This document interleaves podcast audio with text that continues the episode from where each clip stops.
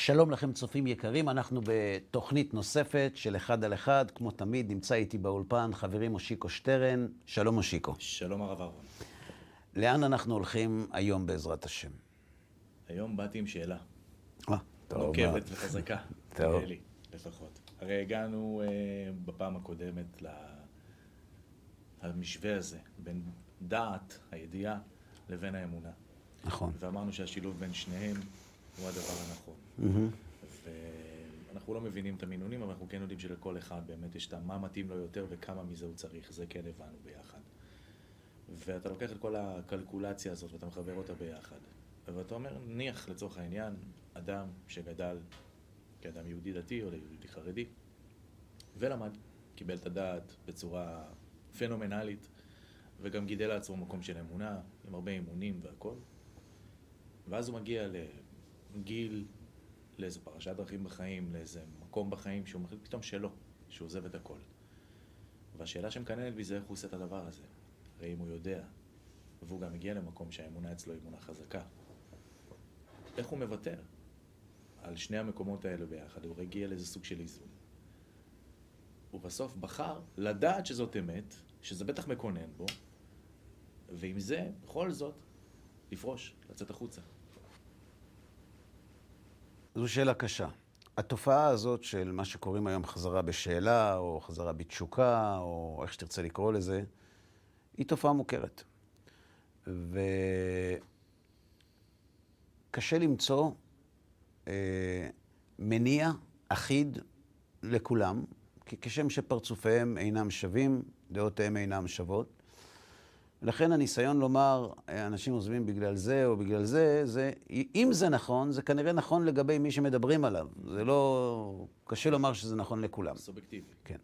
אבל אני הייתי מחלק את, ה, את השאלה שלך לשתיים. יש אנשים, נערים בעיקר, אבל גם אנשים, שעוזבים את דרך התורה כי הם לא בטוחים שהיא אמת.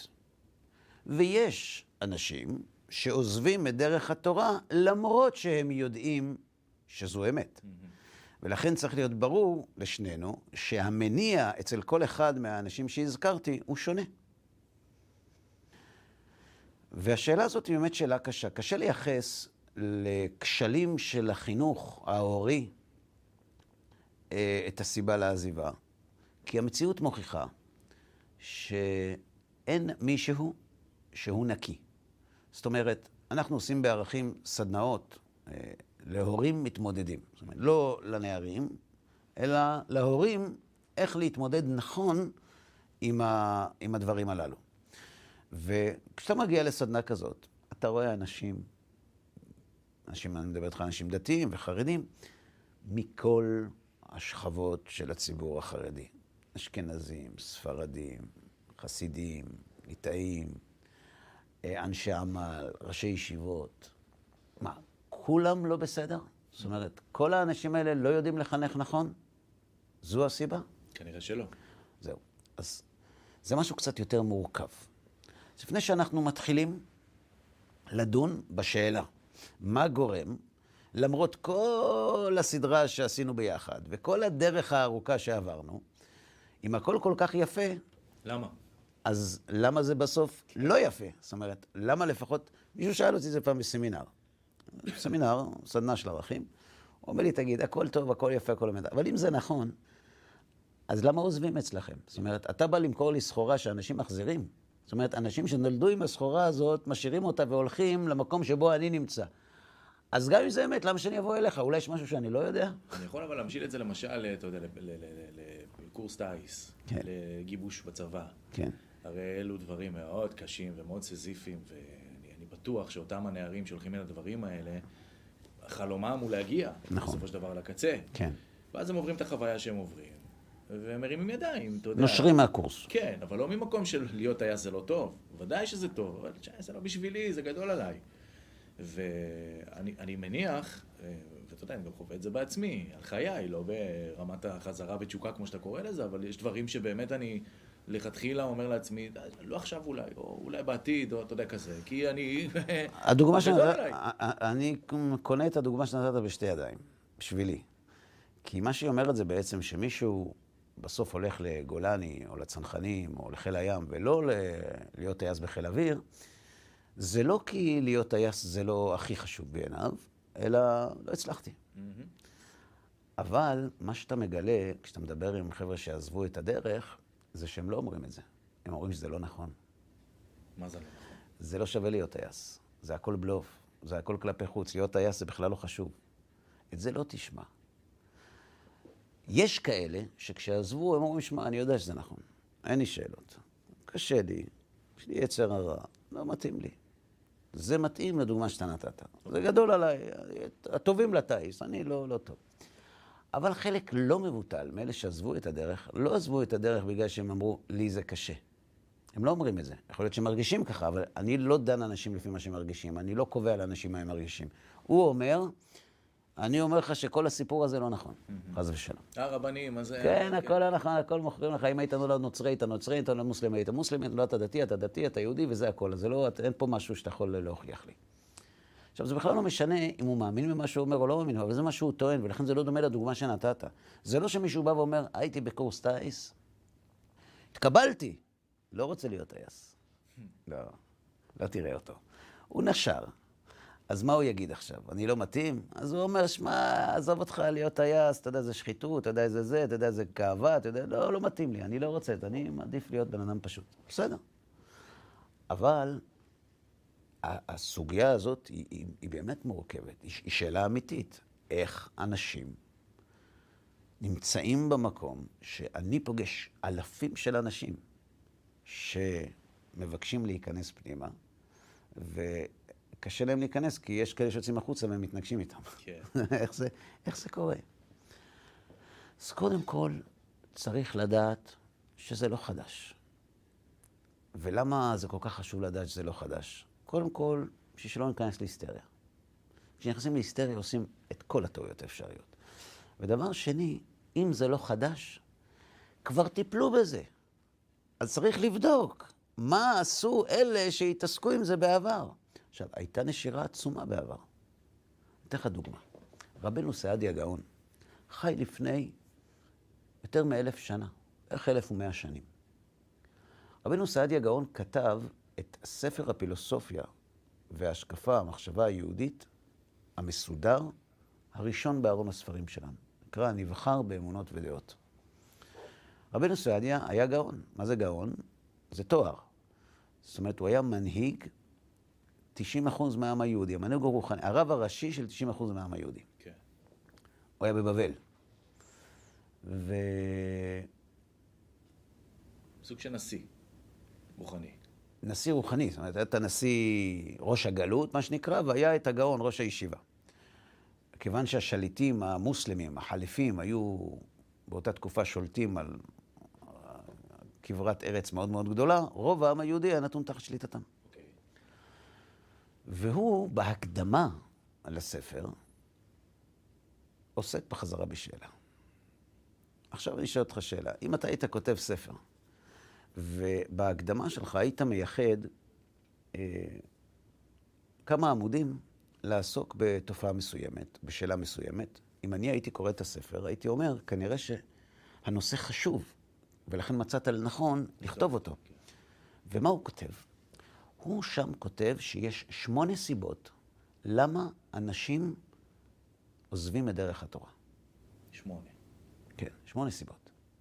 זאת אומרת, רבנו סעדיה חי בתקופה שבה היה נחוץ להסביר למה אנשים חוזרים בשאלה. עכשיו, זה לא קרה רק בתקופתו.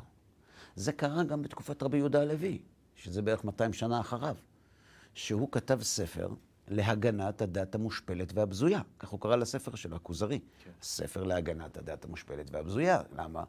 כי אנשים עזבו, לא התאים להם. ראינו גם מאוחר יותר, שאחד מבעלי התוספות מגיע לספרד לתת שם דרשות חוצבות להבות, והוא כותב שאלפים של אנשים מתחילים להניח תפילין.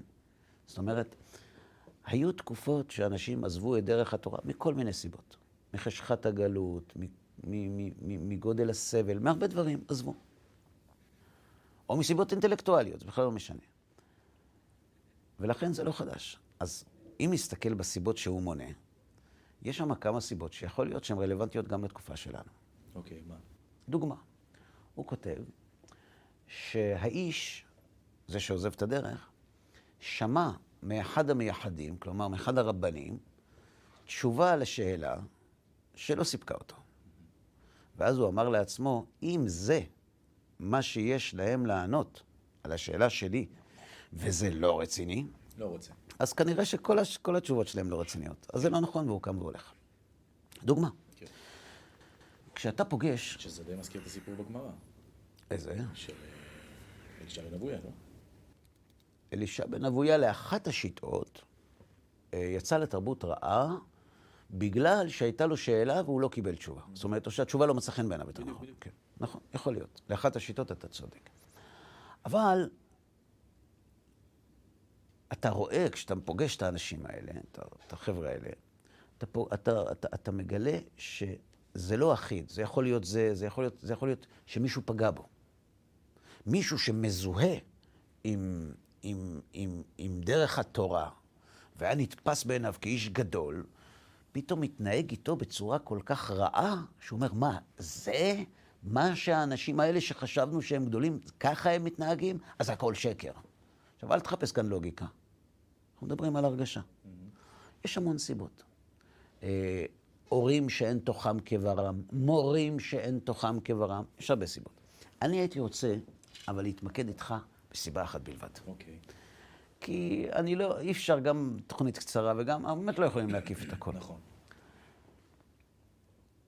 אני רוצה לתאר בפניך תהליך. לא על נער שמסתובב ברחובות, בחור שלומד בישיבה, ו... ופתאום יש לו שאלות וכולי, ו... והוא קם והולך. מה, מה, מה עובר אצלו? מה קורה אצלו? אנחנו, בתוכנית הקודמת, כשדיברנו על ידיעה ועל אמונה, למדנו שהתורה צריכה לפרנס שני חלקים באישיות של האדם. היא צריכה לפרנס גם את השכל, גם את האינטלקט שלו, והיא צריכה לפרנס גם את הלב שלו, גם את החוויה.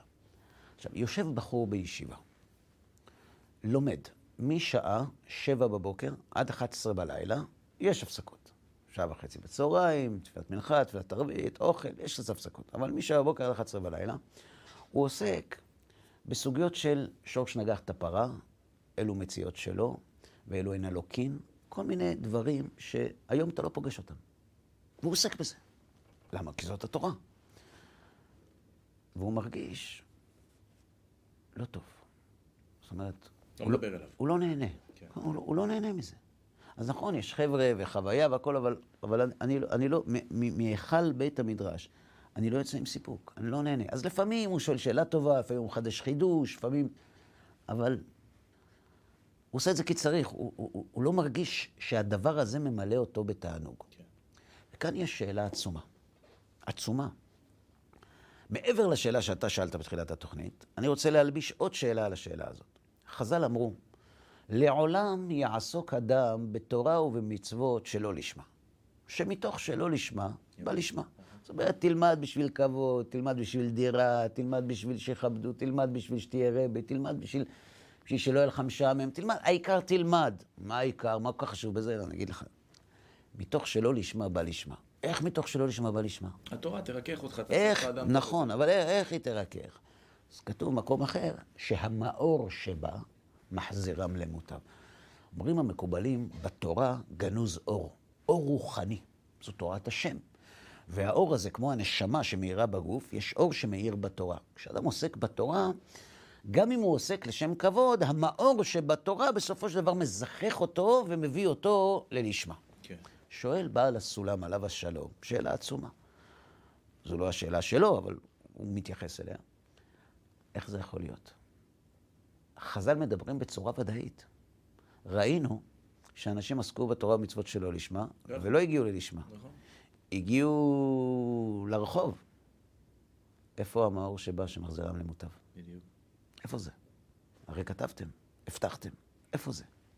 הלך לחברותא. עונה בעל הסולם, המאור שבתורה, שמחזיר למוטב, מאיר בעוצמה שתואמת את רמת שלושת יסודות האמונה בנפשו של הלומד. זאת אומרת, כשאדם מתחיל ללמוד תורה, הוא צריך לשאול את עצמו, כמה אני מאמין במציאות השם? כמה אני מאמין באמיתות התורה, וכמה אני מאמין בשכר ועונש והשגחה פרטית. אם יש לאדם ודאות, נגיד בוא נלך על ודאות גמורה, ברור לו, הוא יודע שיש השם, יודע שהתורה מן השמיים, ויודע שיש השגחה פרטית, ברור לו. רמת המאור המחזיר למוטב, שיעיר לו מתוך לימוד התורה, הוא מושלם, והוא יגיע ללשמה. אבל אם יש לו פגמים באחד משלושת יסודות האמונה הללו, כן, מציאות השם, כן, אבל אתה יודע, בסופו של דבר, מאמינים, לא ראינו. מיטוט התורה, שלח לי מישהו מייל היום או אתמול, שלח לי, אומר לי, שמע, שמעתי את התוכנית שלך עם, אה, עם מושיקו, ונחמד מאוד, אבל תכלס, תכלס, מדובר על טקס שהיה לפני שלושת אלפים שנה. בחור דתי, חרדי, כן, אתה רואה לפי הכתוב. מאמינים בארמית וזה. אז זה שלושת אלפים שנה, ואנשים פרימיטיביים, ואתה חוזר על המנגינה שכבר עברנו ממנה הרבה. אז אתה היית גם ככה.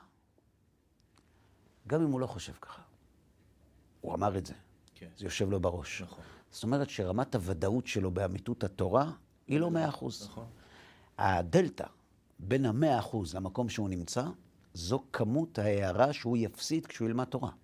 לכן כשיושב בחור ליד גמרא ולומד תורה, ויש לו ספק באחד משלושת היסודות האלה או בשלושתם, המאור שבתורה לא יחזיר אותו למוטב. וכאן אני רוצה לשאול שאלה. אוקיי? קודם כל, אני ממשיל, זה נשמע לי מאוד מאוד הגיוני, כי אני ממשיל את זה כמו אני אקח את הכוס הזאת, ואני אלכלך אותה, ואני אמזוג לתוך המים הכי נקיים, זקים וטהורים שיש, אם היה לי חילוך בפנים, אני שותה כוס עם מים מלוכלכים, מזוהמים. נכון. אז על אותו עיקרון באמת אני רואה את הדבר הזה, ותמיד ראיתי את זה ככה. המושגים הפנימיים האלה מאוד מאוד מדברים למה שההיגיון שלי מבין. אממה, אני לוקח את אה, אותו הסיפור שלקחת עכשיו עם הבחור הזה, החרדי, לצורך העניין, שאומר לך את התירוץ הזה, בסדר? ואני אומר לעצמי, הרי אם הוא מגיע לזה, ויש אצלו את הדלתא הזאת, אז עשו איתו משהו לא בסדר בהתחלה. יכול להיות שבמוסדות החינוך האלו, לא עושים את היסודות האלה בהתחלה, זאת אומרת, לא מכינים באלף בית לפני הדברים, אתה יודע, מאוד מאוד אה, מעניינים יותר או פחות, כמו שאור נגע חמור, לגעת ביסודות האמונה, לגעת באמיתות השם, אבל לעומק. אתה שואל שאלה טובה, היא, היא לא כך קשורה לנושא, אבל היא שאלה טובה. יש ויכוח מאוד גדול, אני לא אתחמק מהשאלה, למרות, ש... למרות שצריך לדון בה בהרחבה. יש ויכוח מאוד גדול שלא הוכרע לגבי השאלה האם יש ללמד את יסודות האמונה בישיבה או לא. האם אה, להכניס הרצאות ביסודות האמונה לתוך סדר הלימוד בישיבות. יש ישיבות, בעיקר בישיבות של הזרם הדתי-לאומי או החרד"לי, שכן, זה, זה חלק מהתוכנית. אתה צודק שבישיבות החרדיות, מה שנקרא, אה, אין לזה סדר. אתה יכול להיות שפה מישהו אומר משהו, אין, זה לא חלק מהתוכנית. זה נכון גם לגבי התנ"ך. בישיבות לא לומדים תנ"ך. נכון. ויש ויכוח. מה, על, על מה נסוב הוויכוח? על הנזק מול התועלת. אף אחד לא חולק על כך שיסודות האמונה הם דבר חשוב. השאלה אם בחור בישיבה בגיל כזה, כשאתה מלמד אותו את יסודות האמונה, האם אתה מועיל לו או מזיק לו. יש על זה ויכוח, וזה לגיטימי. בית המדרש יש הרבה ויכוחים. יש נציב מוולוז'ין, הנציב עליו השלום, ראש ישיבת וולוז'ין, כתב בעמק דבר, כמדומני בפרשת האזינו, הוא מביא בהרחב דבר, זאת אומרת, בפירוש למטה, מה שאמר רבי אליעזר, אני חושב, מנעו ביניכם מן ההיגיון. מה זה מן ההיגיון? זה מקרא. אל תיתנו לילדים שלכם ללמוד מקרא. ככה אומר רב לזר, רב לזר לא למד מקרא, מה זה אל תלמדו? אומר הנציב, לא, ודאי שצריך ללמוד, מקרא זה הבסיס שלנו, שאלה מתי. האם ללמוד את יסודות האמונה אחרי שאתה מתמלא בתורה, או האם להתחיל עם זה? אתה יודע כמו מה זה נשמע לי? כן. כמו ללמד אדם מתמטיקה עכשיו, משוואות בשני נעמים שלושה, לפני שהוא יודע לוח הכפל. זה לא מדויק, כי פה מדובר על משהו שאנחנו יוצאים מנקודת הנחה שמשה מת ותורתו אמת, עכשיו אנחנו לומדים תורה. ואז, אחרי שתתמלא בתורה, תשאל, רגע, טוב, אבל מי אמר שמשה מת ותורתו אמת? אז בוא אני אראה לך. זה לא מחייב אחד את השני. אם אתה בא לבית ספר דת, לא דתי, ואתה אומר, בוא נתחיל ללמוד תורה, אתה לא יכול להתחיל ללמוד אותם תורה לפני שאתה נותן להם את הבסיס. אבל אם הילד הזה גדל באווירה שבה משה אמת ותורתו אמת, למה ככה? כי הוא גדל שם, בלי סיבה, זרם עם זה. אבל הנה, זה לא תופס. או, אז בגלל אותם יחידים, או רבים, זה לא משנה כמה הם. היום אני חושב שזה רבים מאוד. זה לא הרוב, ממש לא. בגלל אותם אלה שזקוקים לזה, אנחנו לא נאכיל את כולם אנטיביוטיקה. אנחנו לא נחסן את כולם בגלל המעטים. זה ויכוח. אני, אני, אני לא אומר מה ההכרעה, כי אין לי את הכתפיים להכריע. אבל אני אומר, יש צדדים לכאן וצדדים לכאן. אני לא מדבר עליו. השאלה שלי זה לא על מי שיש לו ספקות ביסודות האמונה. מי שיש לו ספקות ביסודות האמונה, ברור לי. למה הוא מתוסכל? למה הוא לא יכול לשבת כל היום ללמוד? אני מדבר על אלה שאין להם את הבעיה הזאת. ברור להם, ולמרות זאת הם לא נהנים. הם לא נהנים, אין להם סיפוק. ואז, תאר לעצמך בחור כזה, מה עובר לו בראש? בוא ניכנס לראש שלו.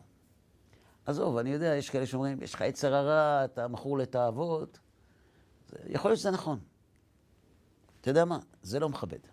זה, גם אם זה נכון, צריך לדעת איך להגיד, ואני חושב שבהרבה מקרים זה גם לא נכון. זה מדי שטחי. להגיד את זה לילד. להגיד את זה לבחור. אתה, יש לך תאוות, דבר על התאוות שלך, תפסיק, אתה, לך תדע איפה אתה מסתובב, לך תדע מה אתה מסתכל, עזוב, זה הכל יצר הרע. הכל נכון מה שאמרו, אבל לא בטוח שזה נכון לגביו. זה לפעמים יכולה להיות תשובה שאינה הגונה לתלמיד שעליה דיבר רבנו סעדיה. שרק בגלל זה הוא יקום וילך. נכון. לא, הוא לא, הוא, הוא לא, הוא לא מעניש אף אחד, כן? אבל אנחנו רואים את זה. מרגיש, כן. אני, אני, אני רוצה לנסות להמחיש לך מה עובר לבחור שיושב בישיבה ולא נהנה מהלימוד בראש. אני שמעתי שהתורה שאני לומד יקרה היא מפנינים. כל חפציך לא ישבו בה. שהיא טובה מאלפי זהב וכסף. שפיקודי השם הם ישרים, הם משמחי לב. שאם ייתן איש כל הון ביתו באהבה שאהב רבי יוחנן את התורה, בוז יבוזו לו. שהחבר שלי, שיושב ארבע, חמש שעות ולומד, אני רואה אותו נהנה. אני לא נהנה. אני לא חושב שהתורה יקרה מפנינים. אני חושב שבגלל הפנינים שאני רוצה לקבל בשידוך, אני לומד תורה. אני לא נהנה מזה. אני לא שמח עם התורה. מה יש לי? מה לא בסדר אצלי? אולי עשיתי עבירות? אולי אני רשע? למה, למה אני, למה אני לא נהנה מלימוד תורה? זה מפריע לו, הוא לא פרחח. מפריע לו, הוא רוצה ליהנות מהתורה והוא לא מצליח.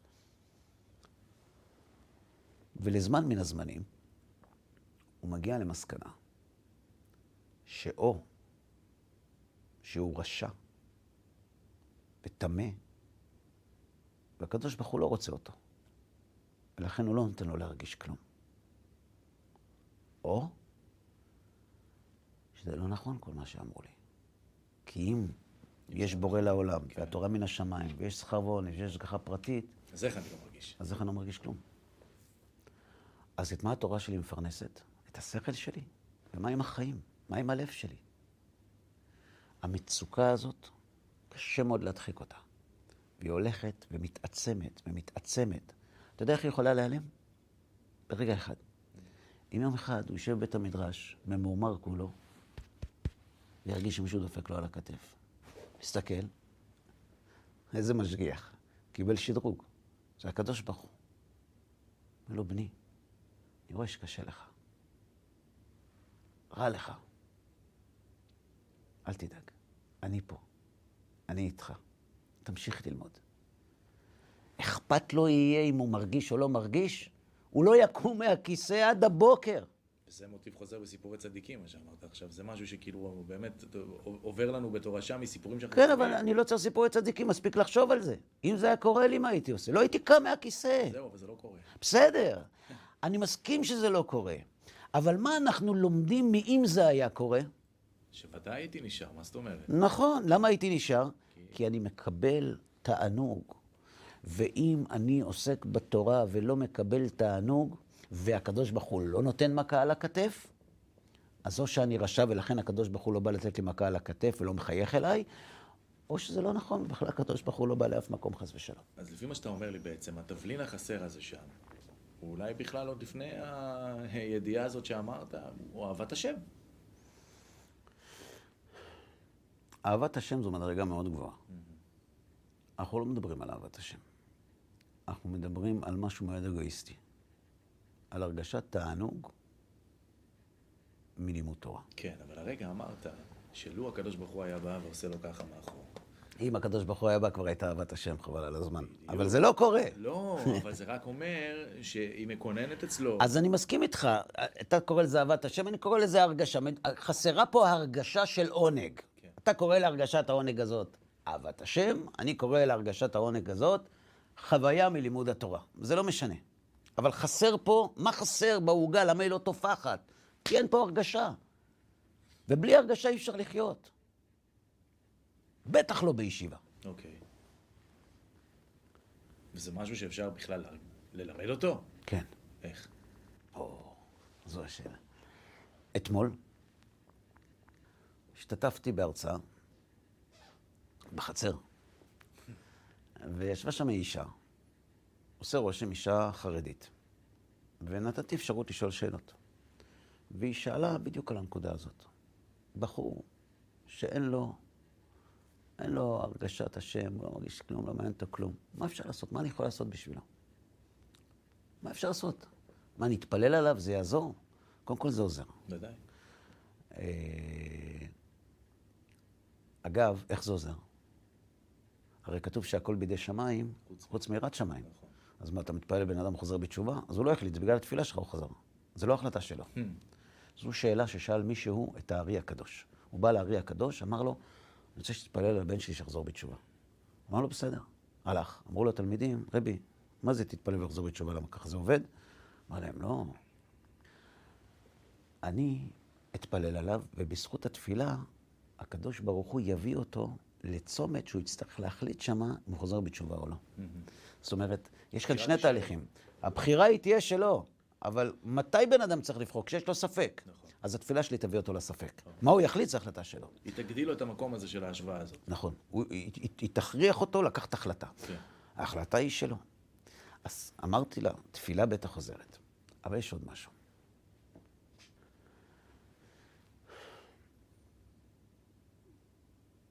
החזון איש, עליו השלום, שהיה גאון עצום בתורה.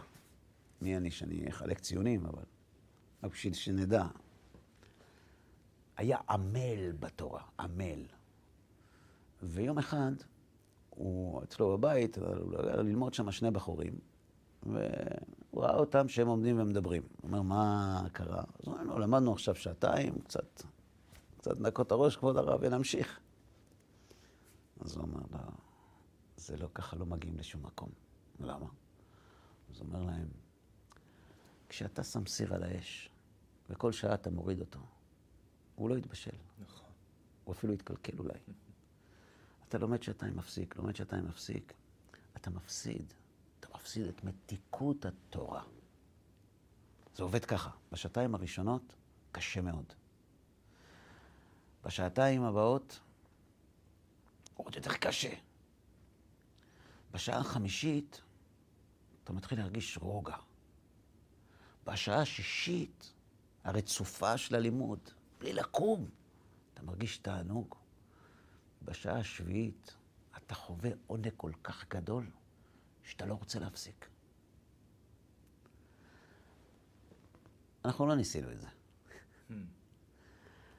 אבל מי שינסה את זה, שבע שעות רצוף, ללמוד תורה, בעמל,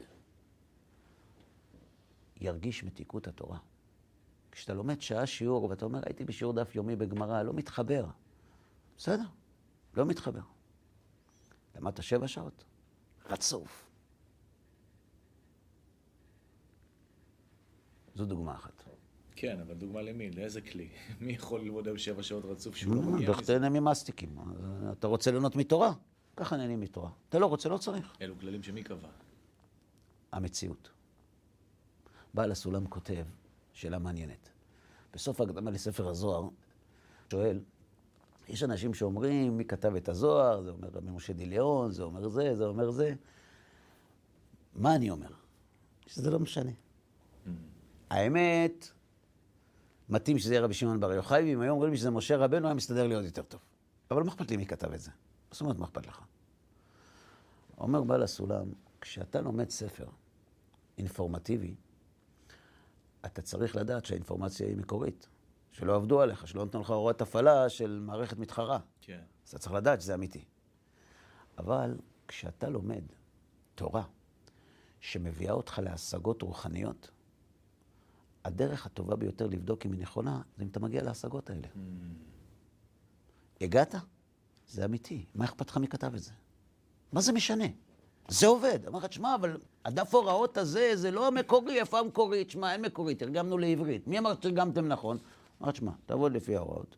אם המערכת לא עובדת, תחזור אליי. אז ככה גישתו זה גם לא משנה אם היה או לא היה. מה? הסיפור. איזה סיפור? אם נגיד עכשיו אני קורא תורה ואני מגיע... לא, התורה זה משהו אחר. אנחנו מדברים על הזוהר הקדוש, על תורת הקבלה עכשיו אנחנו מדברים.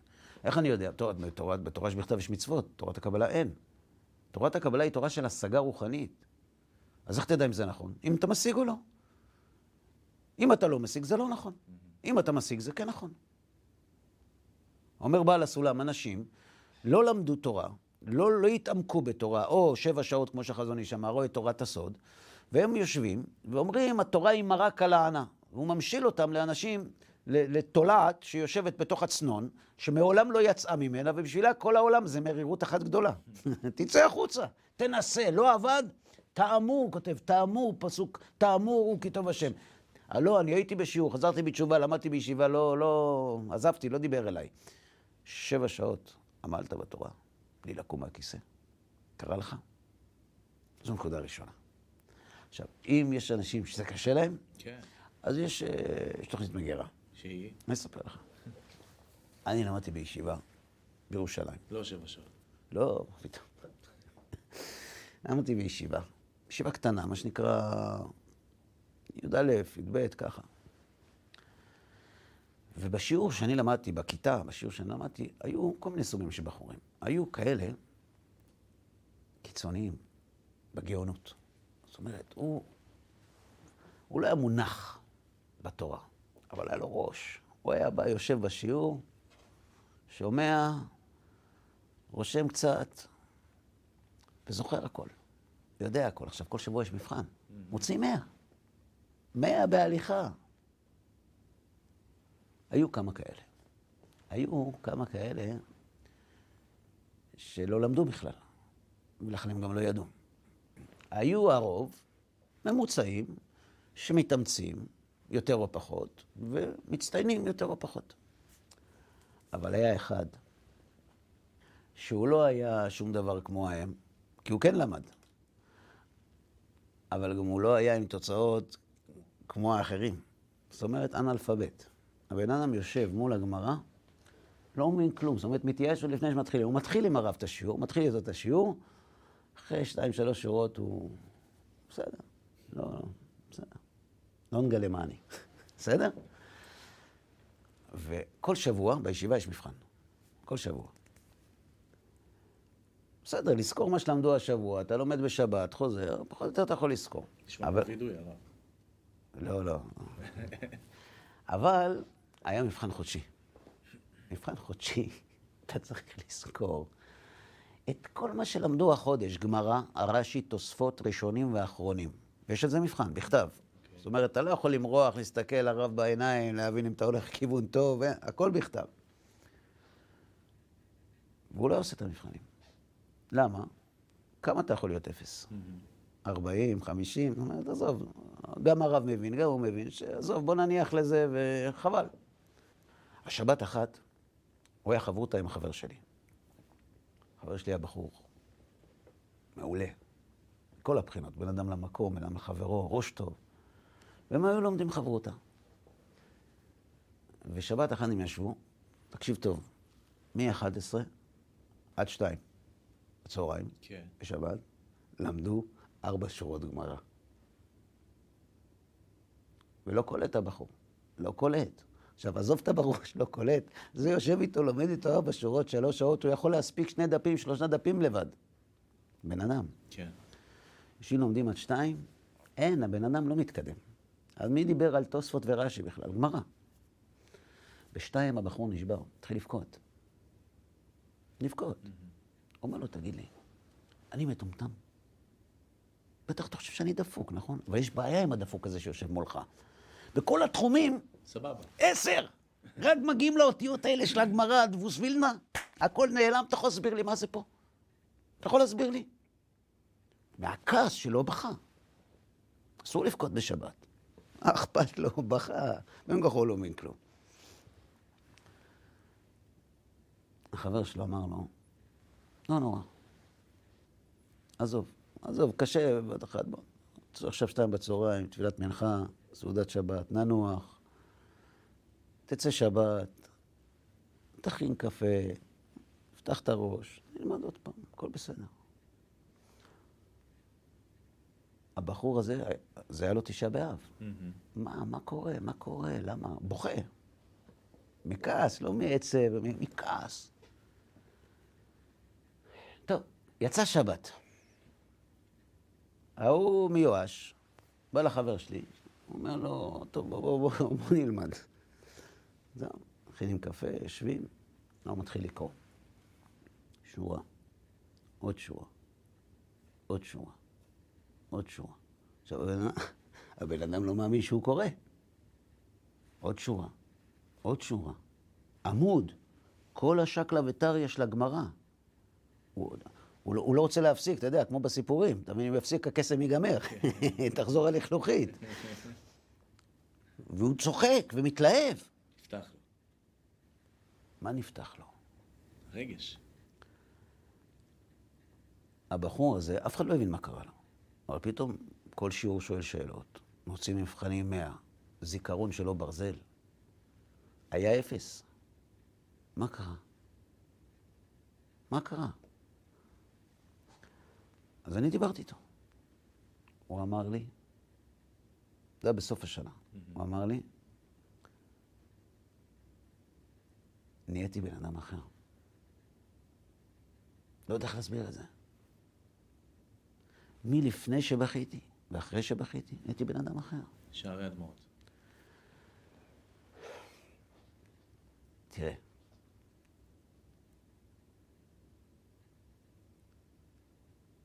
כמה זה חשוב לך? על מה אתה בוכה? על מה אתה בוכה? יש חוק. החוק אומר שברוחניות יש רק תנאי אחד שהבקשה תתקבל. שהבקשה שלך תהיה על הכרחיות ולא על מותרות. תראה, כל בן אדם רוצה להיות תלמיד חכם, שיהיה לו זיכרון חזק. כל בן אדם. והוא גם מתפלל על זה. כן. אבל מה יקרה אם זה לא יתממש? בסדר, בעזרת השם, הקדוש ברוך הוא יש לו את הזמן שלו, הוא ממשיך את שלנו, נכון? כן. רחל אמנו אומרת ליעקב אבינו, הבה לי בנים, ואם אין, הוא אומר לה. היא אומרת לו, ואם אין מתה אנוכי. לא רוצה לחיות. זה הכרחיות. מותרות, זה טוב שיהיה. אתה יודע, ככה נהנה מאלימות, זה טוב שיהיה. זה טוב שיהיה. ואם לא, אז לא. לא תקבל. לא תקבל עזרה משמיים. אתה יודע על מה מקבלים עזרה משמיים? על הכרחיות. תשב אנוש עד דקה, ממעמקים קראתיך, מן המצר קראתיה. ואז מיד, ענני במרחביה. הקדוש ברוך הוא מבטיח, קרוב השם לכל קוראיו, לכל אשר יקראו באמת. כמה בכית על זה? כשאתה בוכה על משהו, אתה מקבל אותו. בתורה, לא מדבר על כסף. בתורה. אתה רוצה להרגיש לא טוב לך בישיבה? אתה מרגיש רע, אתה מרגיש אטום, אתה מרגיש שאתה לא מסוגל ללמוד, אתה מרגיש שאתה לא נהנה מזה? לאן אתה הולך? מה תמצא שם? חכה. זה שאתה לא מרגיש זה לא אומר שזה לא נכון. זה אומר שלא בכית. זה אומר שלא ישבת שבע שעות והכרחת את עצמך ללמוד תורה. יגיד לך, לא יוצא לי. לא בוכה. בסדר. אז בואו נסכים שזה לא קשור לשאלה אם זה נכון או לא. יכול להגיד, שמע, זה לא מדבר אליי. אני לא אוהב את זה, לא רואה בזה עתיד. רוצה ללכת לאוניברסיטה. בסדר, זה משהו אחר. אבל גם הוא, אני אבל אל תגיד- כלוב של אל מחשבה. תגיד שזה לא נכון. תגיד, אני מעדיף לעשות משהו אחר. בסדר, הלא נכון. עכשיו, כשבן אדם אומר, אני מעדיף לעשות משהו אחר, מה זה אומר? מה זה אומר? זה אומר שלכאורה, האמונה שלו באחד משלושת יסודות האמונה, אמרנו, נכון. היא לא שלמה. נכון, נכון. כי אם אתה הולך לעשות משהו אחר, זה אומר שהמשהו האחר הוא יותר חשוב. ואם אתה מאמין שהתורה הזאת מן השמיים, אם אתה מאמין בשכר ועונש, איפה אתה שם את הכסף שלך? באיזה מניות? מניות שיורדות או מניות שעולות? השאלה הנשאלת, אבל האם המנגנון עובד נכון עם האנשים האלה? כי לדוגמה, כשאני גדלתי בבית ספר בתיכון, היה לנו גם כיתות אה, אומץ, חמד, כל, כל מיני שמות כאלה, שהם היו כיתות של אנשים שמתקשים. אתה מדבר על אנשים עם קשיים לימודיים, כן. זה משהו אחר. לא, לא רק, אבל גם קשיים רגשיים. זאת אומרת, אדם שאתה רואה שהוא אינטליגנט, הוא לא טמבל, בסדר? אבל הוא יושב מול הטקסט, לא נקלט לו. וזה לא משנה, עכשיו, זה לא גמרא, בסדר? זה היסטוריה, זה... אה, אם אם זה דברים אחרים זה משהו אחר. אני מדבר רק על תורה עכשיו. זאת אומרת, אם תגיד לי, יש בן אדם שכל הדברים האחרים עשר, כשהוא מגיע לתורה משהו נתקע, צריך לבדוק מה הסיבה. צריך לבדוק מה הסיבה. זה לא אותו המנגנון? לא, זה לא אותו מנגנון. בתורה זה מנגנון. אתה מכיר מנגנון שככל שאתה מתאמץ יותר ועמל יותר, אתה שמח יותר? בהיסטוריה, במתמטיקה, בפיזיקה, בביולוגיה, במה? בטח, מה זאת אומרת? מה מגיע- פתאום? א', אתה מגיע לתוצאות. לא, אתה, בגלל התוצאות, לא מעצם העמל. לא, לא רק. אה, לא לא. רק. לא רק. מעצם העמל, אני חושב שיש כאלה, אני חושב, כן, אני זוכר כאלה. אני זוכר כאלה שנהנים מאוד מ- מ- מעצם העשייה מאיזה עשייה? של הלימוד. שאיזה לימוד? מה זה משנה? מה שהם אה, למדו. תן דוגמה. מתמטיקה. מה גורם לו תענוג? הבנתי, הפתרון. פתרון. אתה יודע שבן אדם יכול לשבת מול גמרא ולנסות לפרק שאלה ולא להצליח. ואתה רוצה להגיד לי שהוא ישן טוב בלילה? כן, אחרי שהוא לא הצליח. מאושר. באמת? אתה יודע למה? למה? כי בתורה לא משלמים על הפתרון, משלמים על העמל, והמשלמים זה לא בעולם הבא, משלמים זה בהרגשת הלב. אבל זה לא בכל מקום. בכל מקום. אני לא חושב שבישיבות מסוימות אה, אין את התחרות הזאת. אה, ודאי, לא, לא הבנתי אותך. אני מתכוון לומר, בכל מקום שבו אתה עמל, אתה מקבל תוצאה. תוצאה של הרגשה של התקרבות לקדוש ברוך הוא. אוקיי. של הרגשת השם בחיים שלך. האם מחנכים לזה בישיבה או לא מחנכים? המ- המנעד של הישיבות הוא כל כך גדול, שאתה לא יכול לדעת מה נכון ומה לא נכון. יש ישיבות שכן מחנכים לזה, ישיבות שלא. אני לא, לא באתי לחנך ישיבות. אנחנו מדברים על מה גורם לבחור לעזוב את הדרך. הסיבה שבגללה עוזבים את הדרך, אחת הסיבות, היא שהאדם שיושב ולומד לא מרגיש עונג רוחני ממה שהוא עושה. ולכן אנחנו אומרים לו, אנחנו לא באים להטיף לו, לא לייסר אותו, לא לתת לו מוסר. אומרים להגיד לו, תקשיב, תנסה שני דברים, ואז תבדוק אם אתה מרגיש או לא. תעמול ותבכה. אם לא הרגשת אחר כך, תבוא נדבר. כן. תבוא נדבר. אבל אני לא דיברתי על אלה שיש להם שאלות באמונה ועל אלה שמישהו פגע בהם. אני מדבר, דיברנו היום רק על אלה שהם בסדר גמור, אין להם שום דבר מסביב, הם פשוט יושבים בישיבה, וזה לא מדבר אליהם, הם לא מרגישים כלום. ואז הוא בא ואומר לך, שמע, מה מה אתה רוצה שאני אעשה? אז למה אני לא מרגיש כלום? אתה הרי לימדת אותי שהכל זה רוחניות והכל, אז איך אני לא מרגיש כלום? אז אני רשע? אז זה אמיתי? תקשיב, נראית לך. נסה את שתי התרופות האלה. תראה אם זה עובד. מי שבוכה על התורה, התורה לא משאירה אותו לבד. מי שעמל בתורה, עמל, לפום צערה אגרה. מי שעמל בתורה, העמל הזה מאיר לו אור עצום, שכפי שהחזון איש מעיד ועדותו אמת, אתה חווה עונג כל כך גדול שאתה לא רוצה להפסיק. קשה להגיע לזה. שבע שעות לשבת ללמוד בהתמדה, בעמל, מנותק מהסביבה. נשמע יחידי סגולה. זה לא יחידי סגולה. זה תלוי בעמל, בחשיבות שאתה מקדיש לזה. אני הולך לעשות היום טסט, אני הולך לעשות ניסוי. אני הולך לעשות שבע שעות ללמוד תורה. ניסיון. לראות מה יצא לי בסוף. לא כל יום, עכשיו. אני הולך לנסות את זה. נראה מה תהיה התוצאה. תבוא לדווח. רבי עקיבא לא נולד גאון. אפילו הפוך. רבי עקיבא 24 שנה לא הפסיק ללמוד. איזו מתיקות בתורה יש לאדם שלא מפסיק לעמול. העמל של רבי עקיבא הפך אותו להיות רבי עקיבא. והדמעות, גם ממנו לומדים. יש שני אנשים שנאמר עליהם שהם זוכים לחיי העולם הבא כשהם מתו. רבי עקיבא. יצאה בת קול ואמרה, שסורקים את בשרו, אשריך רבי עקיבא שאתה מזומן לחיי העולם הבא. בסדר? רוצה לספר לך על עוד מישהו? קראו לו אלעזר בן דורדיה. רבי אלעזר בן דורדיה. אלעזר בן דורדיה היה בן אדם שגם כשרבי עקיבא עוד לא היה רבי עקיבא, הוא לא היה דומה לו. רבי אלעזר בן דורדיה היה מה שקוראים היום איש בוהמה.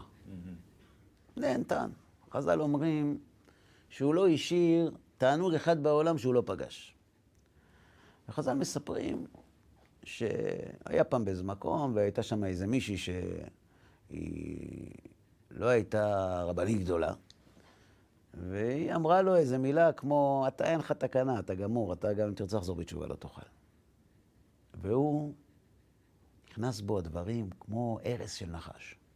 אמר לה, מי את שתגידי לי אם אני חוזר בתשובה או לא? אני חוזר בתשובה, מה תעשי? וכתוב שהוא הלך ובדק וביקש רחמים, הערים, מהגבעות, הלך לרבנים, הלך לסנהדרין, אמרו לו, אנחנו, כל אחד עם התיק שלו, מה זה נתפלל עליך? תתעסק עם עצמך. הניח ראשו בין ברכיו וגעה בבכייה עד שיצא נשמתו. מת. מת, מצער. באותה שעה, כתוב, ראה רבי את מיטתו פורחת באוויר של אלעזר בן דורדיה. ויצא בת קול ואמרה, אשריך רבי אלעזר בן דורדיה, שאתה מזומן לחיי העולם הבא. באותה שעה בכה רבי ואמר, יש קונה עולמו בשעה אחת. עכשיו יש לי שאלה אליך. רבי אלעזר בן דורדיה, הוא עשה תשובה. אבל זהו, הוא מת. איך הוא זכה לחיי העולם הבא? רבי עקיבא יצא בת קול, אחרי כל התורה שהוא למד, זה הגיוני. יש על מה. יש על מה. אבל רבי אלעזר בן דורדיה, בסדר, עשה תשובה. בגלל הבכי שלו, בגלל הדמעות שלו. זאת אומרת, רבי אלעזר בן דורדיה מלמד אותנו את הכוח העצום שיש לדמעות. על מה אתה בוכה? תגיד לי על מה אתה בוכה. על מה שאתה בוכה, אין בריאה יכולה לעמוד במחיצתך.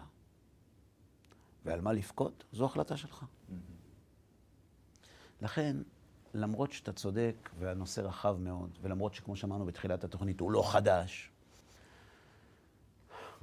אנחנו בחרנו להתמקד באלה שרוצים. שרוצים ולא מרגישים. וזה דוחף אותם החוצה באיזושהי צורה. אז אל, אל תברח, תעצור, תנסה את זה. תנסה את זה, זה עובד, זה מצליח. לא הצליח, תבוא נדבר. לכן, כשאנשים עוזבים את הדרך, ואנשים שואלים אותי, נו, אז איך אתה מסביר את זה? מה, לבחור שלומד בישיבה, אין קשיים, אין אתגרים, אין יצרים, אין שאלות, אין ספקות, הכל אצלו, מה, הוא מלאך? אנחנו, יש לנו כפתור שעושים טיק וזהו, והכל בסדר? בטח שיש. אז מה? אז מה? גם אם האמת ברורה, לא תמיד הולכים אחריה. נכון. אם אין הרגשת הלב, כבר למדנו שהתורה לא תמימה, ולכן היא לא משיבת נפש, ולכן פיקודי השם, למרות שהם ישרים, הם לא משמחי לב. ולכן למרות שהיא יקרה מפנינים, אני לא מרגיש את זה. אז אתה רוצה להרגיש, אז תנסה. בסדר? תכין את הממחטות. אה, טוב. אז תודה רבה, מושיקו. תודה רבה. תודה רבה על הנושא שפתחת. תודה רבה גם לכם, צופים יקרים, שהייתם איתנו לעוד תוכנית של אחד על אחד. אני כאן איתכם יחד עם מושיקו שטרן, מאוד מקווים שנהניתם, מקווים שהדברים יהיו לתועלת, ונשמח מאוד שתצטרפו אלינו לתוכניות נוספות. כל טוב לכם. thank you